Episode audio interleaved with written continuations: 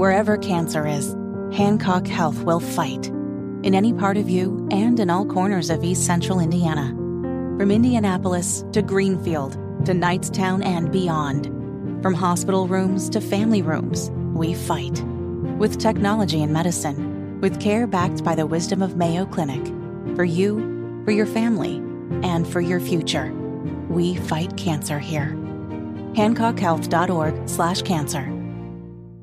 Let's talk about what's going on with Bill Maher. He said he's scared of President Trump. Yeah, this is great. So he did an interview on CNN, Mm-hmm. and like, we always preface when we play the Maher stuff that this guy, uh, there are moments of clarity where he recognizes it's almost like when Dr. Frankenstein recognizes, you know, I've created the monster and the monster is now out of control and beyond my control. Bill Maher's not your buddy, he's not your friend. He's a survivalist and he recognizes that the left is just completely out of control. It's like any sort of Batman movie with the Joker or Bane or whoever where the villain is propped up by the criminals and then the you know the even the criminals can't contain the villain sort of you know sort of thing he's not your friend. He's not your buddy. He's not a conservative. He just is a survivalist and recognizes the left has gone from liberal to insane, and they will come for him because he's a 60 something year old white guy who makes humorous observations. And he was on CNN, and he, he I, the audio will do itself justice. This is just amazing. So I, I'm afraid of Trump on a, on a very personal level because I don't think he likes me. I understand why.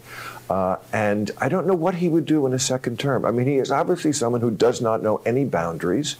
And, you know, you have to worry when you see what other authoritarian rulers do in other countries to people.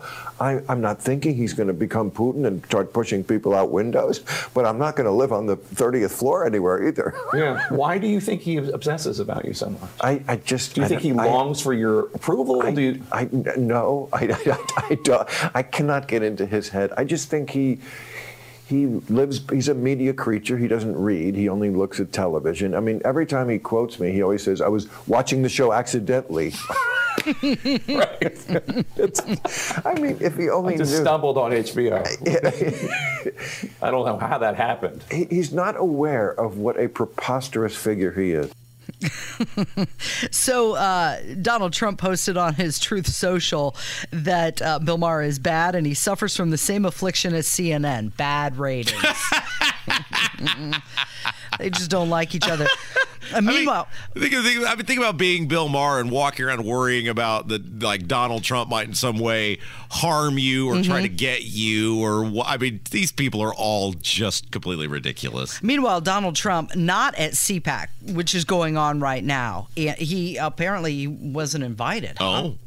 Yeah. Well, no, no, no, no, no, no, no. I think the deal is there's some scandal going on with the guy that's the head of the CPAC or the main guy over at CPAC. Okay. Because he was, t- uh, allegations were made against him during Herschel Walker's campaign. And so a bunch of people have just said, I don't think Pence is there. Not that I don't know if he'd be been invited anyway. I don't think DeSantis is going. Nope, I don't DeSantis isn't going. Yeah, I I don't think he wasn't invited. I think because of this potential scandal involving one of the higher ups at CPAC, anybody who doesn't desperately need exposure was like, eh, maybe not this year. Mm-hmm. I'm out this year. Um, I'm wondering how the turnout is. We'll have to get that from Tony Katz, who is there with WIBC.